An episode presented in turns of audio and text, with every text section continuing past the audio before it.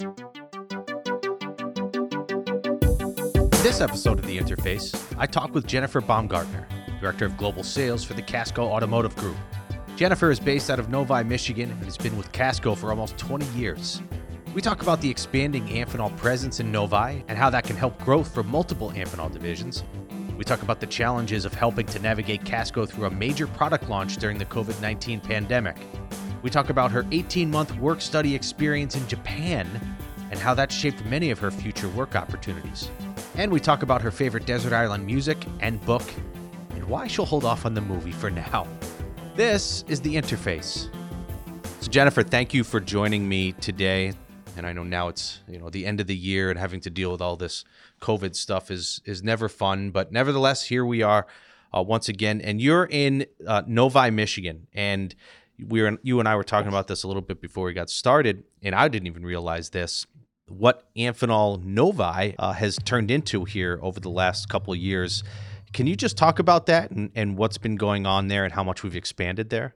So when Casco was first acquired by Amphenol, we found out we had a sister company, Adronics, um, and also actually also Tecvox had a facility also in the Novi area. Yeah. So um, we joined shortly thereafter into a larger office, and then in 2019 we actually merged um, with five or six different uh, Amphenol companies into the office we have now in Novi. Mm-hmm. So we have companies like Amphenol Adronics, Amphenol RF, um, all have staff located within our office in, in Novi. So, how many additional people have been working there or have come in so far? Yeah, so we have about eight, just over 80 people in our office in, in Novi. Wow. 50, about 50 are Casco, but the, Yeah. the rest are other um, Amphenol companies. So, what's that been like for you as you've incorporated more of the Amphenol divisions uh, into your facility? It's been really great. I mean, we, we don't have a lot of like day to day maybe interaction, Right. but it's really really nice to have a sister or brother company that maybe has the same customer Yeah. to discuss things with when like even like when cost savings are requested or when some new terms and conditions are announced you know we we kind of get together and discuss you know what makes um, what makes sense um, and what what each other is- are doing in response to those kind of issues And how important is it to be where you're located? Really important. Yeah. that's uh, you know casco's had some huge growth um, in the last several years and i i really think we couldn't have done it without the the strong presence we had in the area um, especially our technical team that we have in novi. So in, in novi we have uh, in addition to sales we have a full engineering staff hardware software mechanical systems uh, all supporting you know the big three Is your incorporation of these additional uh, Amphenol divisions, are you helping to get them in and acclimated with the big three, so to speak? Or do they already have well- existing relationships? Well, Casco is 100% direct to the OEMs. A lot of Amphenol companies are, um, um, you know, a tier two or somewhere down the chain a little bit further. Right. Um, so we have been trying to open some doors. Um, we've been trying to incorporate some of the connectors into our products, into our modules. So tell me about your job, Director of Global Sales for, for Casco. What does that entail from a, a day-to-day basis for you? Well, we have facilities in all over the world. So we have um, Germany, Italy, China, Brazil, and my mornings start with Europe and they end in the evening with China typically. It, it's ever changing. Yeah. There's no day that's the same, I would say. So, but a lot of different issues, which are which is good because that means we're busy and we're going after sales and we're supporting customers. being in sales too i mean you, the vast majority of your job for you and your team is being in front of customers and interacting Mhm. face to face and and doing conferences and doing meetings and all this sort of stuff and for the better part of eight months now you largely have not been able to do that Right. Yeah. what has that been like for you and your team and how have you adjusted successfully to this new environment that hopefully we slowly start to transition out of here in the next few months Yeah, it's it's been surprisingly not too bad. I Really? think as a global company, we were already so used to, you know, having calls. A lot of our, our customers are very global, so we'd always have meetings with other people from other regions that were actively involved in the calls anyways. So I think the most, the biggest challenge has been most recently with some of the launches where it's been tough to not be able to go to our production sites mm-hmm. or to really travel because our, our manufacturing facilities are overseas. Um, so that that's a the biggest challenge really. Have you hopefully maintained your airline status for you know all your miles? I think it, it hasn't changed, right? I mean they, they've been promising me that I get to keep everything. So, as you're in this new environment and you're working with production, albeit remotely a lot of times, how has that affected some of the big projects that you're working on? And have you still been able to be successful with the big three and some of the ones like, you know, I know we've talked about on other podcasts, um, like what your role is with the F 150 for you and your team mm-hmm. and, and the, the power products that have been going in there? It's going okay. I mean, I, I think we're taking extra measures. Or, I mean, I, I'm on calls all morning typically. That's why I ask you to have this one in the afternoon. yeah. This, this, this discussion in the afternoon. My mornings are really busy, um, and that's the way we've been managing it. I mean, we've just trying to do this over communication, I guess. Yeah. Um, every day, talking to the different teams, different plans, different customers to make sure every uh, the communication is very very clear. From the sales side of it, what's been the biggest challenge of making sure a project this large gets taken care of the right way because you are you and your team are the main point of communication between know the factory and the customer so mm-hmm. how what has been the biggest challenge for you guys during this time period i think you know speed has been an issue that's something the casco's always prided itself on and something that i think has helped us grow that mm-hmm. we've been able to be fast in our response fast in what we in our designs and our production. But with definitely with COVID, um, everything is kind of slowed down a little bit with regard to how quickly can we can respond. Yeah. Even getting shipments out, things like that. You know, it's um, we have to always plan on a couple extra days here, a couple extra days there. I think the customers have been pretty understanding though. Mm-hmm. I mean, I think that's the key to any good relationship or partnership with your customer is that you communicate with them and um, develop a trust and make sure that you do what you say you're going to do. Sure, and I imagine again that's you know one of the reasons that you're near there, and that long-term relationship is probably as important to these types of projects as anything else. Yes. And and just being in touch because I'm sure they're going through the same challenges, you know, in mm-hmm. similar fashion than Amphenol yep. is and Casco is in particular. So it's the those relationships especially those long-term relationships really could make or break uh, an opportunity like this and so you're close to launching? Is it launched? Is it no it's launched. Yeah. Yeah, yeah. okay. Yeah and i think uh, another thing that we were able to do for ford in particular is they have um, some of their team is is overseas and mm-hmm. was not able to travel. Yeah. So in many cases we as a local team in novi were able to um, step in and and really support them over and, and, and beyond what was maybe expected because there was nobody else to do it, right? Yeah. On their side. So So we'll go back in time a little bit. We'll hit the time mm-hmm. machine, mm-hmm. go backwards into a young Jennifer Baumgartner. Uh, she graduates from high school. Where does she go to college? I went to Michigan State. Okay. So a Spartan. Um, yep, I am a Spartan. Um, I was a poli sci major. Oh, that's um, appropriate. Yes, very appropriate. I should introduce you to of... Ryan Fisher, the GM here at Amphenol Aerospace. He's a poli sci major, and oh, I didn't know that. He'll remind everyone I about I did it. know that. Yeah.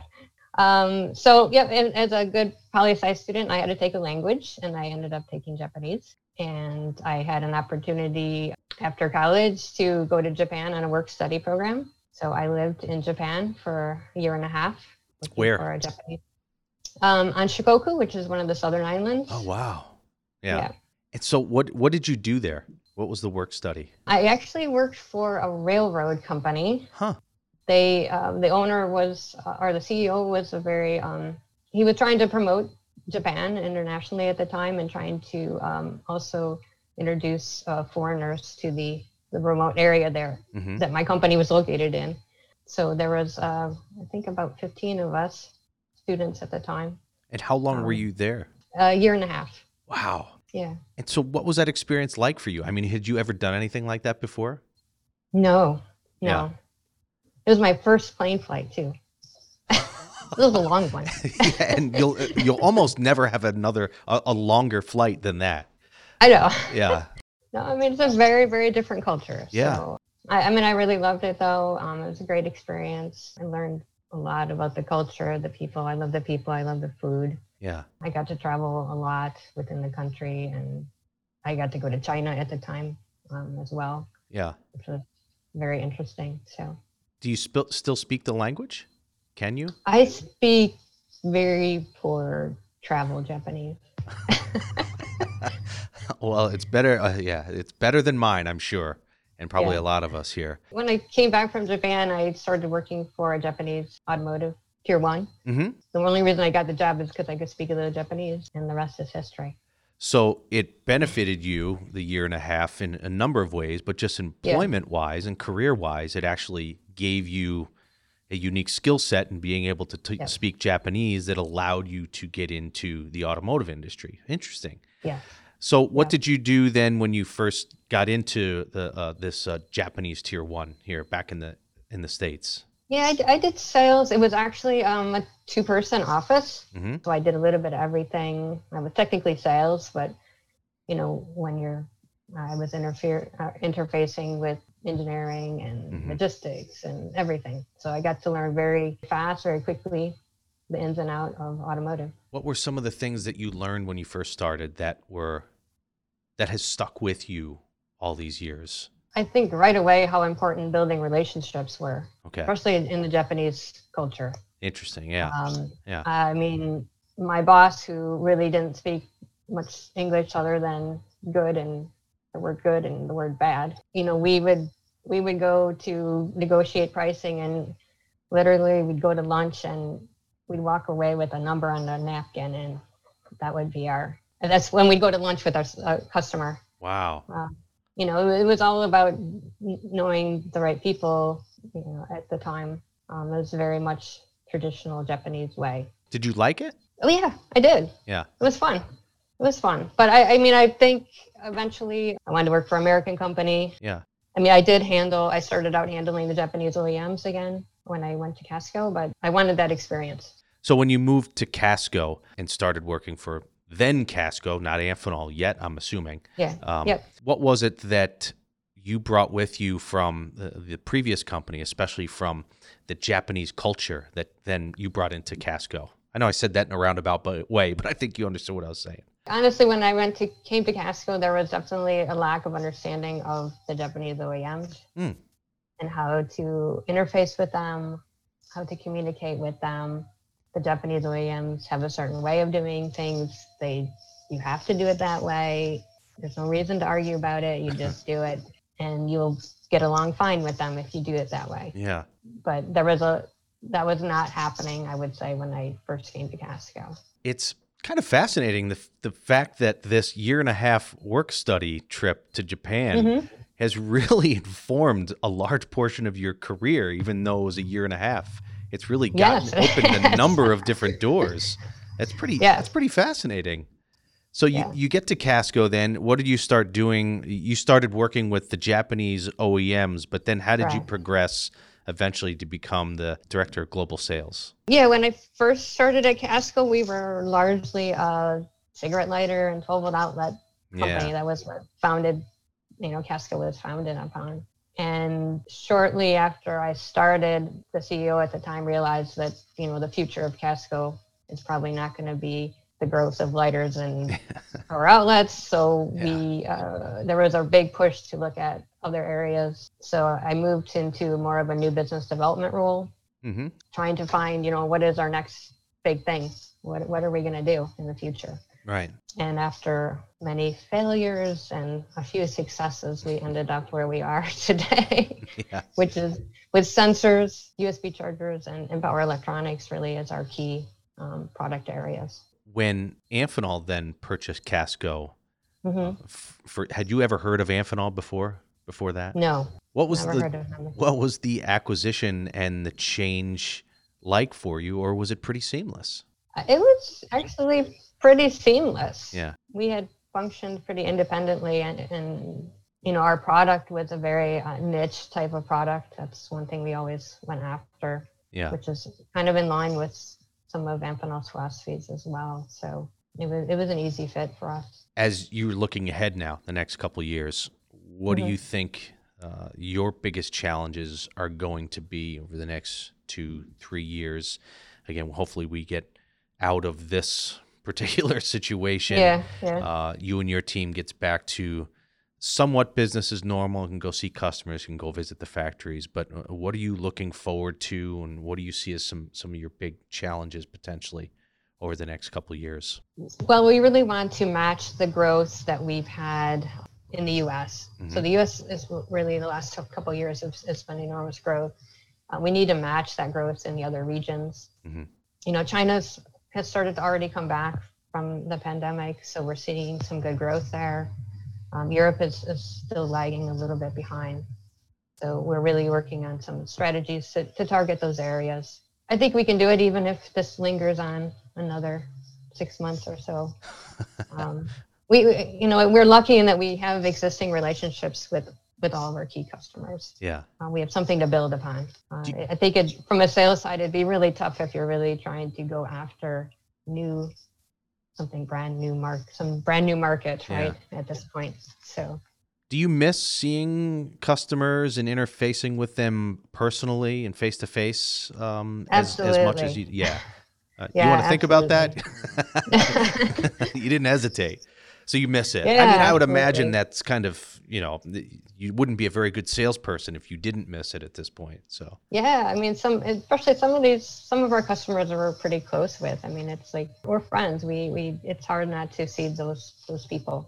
Yeah, I'd imagine that's yeah. I, it's a it's a good point you bring up is that you really do you work with your customers probably more than you work with the people in the factories in in some instances, and so you absolutely. develop some Yep. very close relationships, which is what you want. Again, this is all Yeah. about relationships. I mean, every every point that we've talked about in your career here is really about how Mm-hmm. important relationships are. So yeah, I can imagine this would be this would be tough, you know, in the last eight months because those relationships have suffered, and Yeah. uh, at least from a physical seeing one another standpoint, so physical interaction. So yeah, I get that. That makes sense.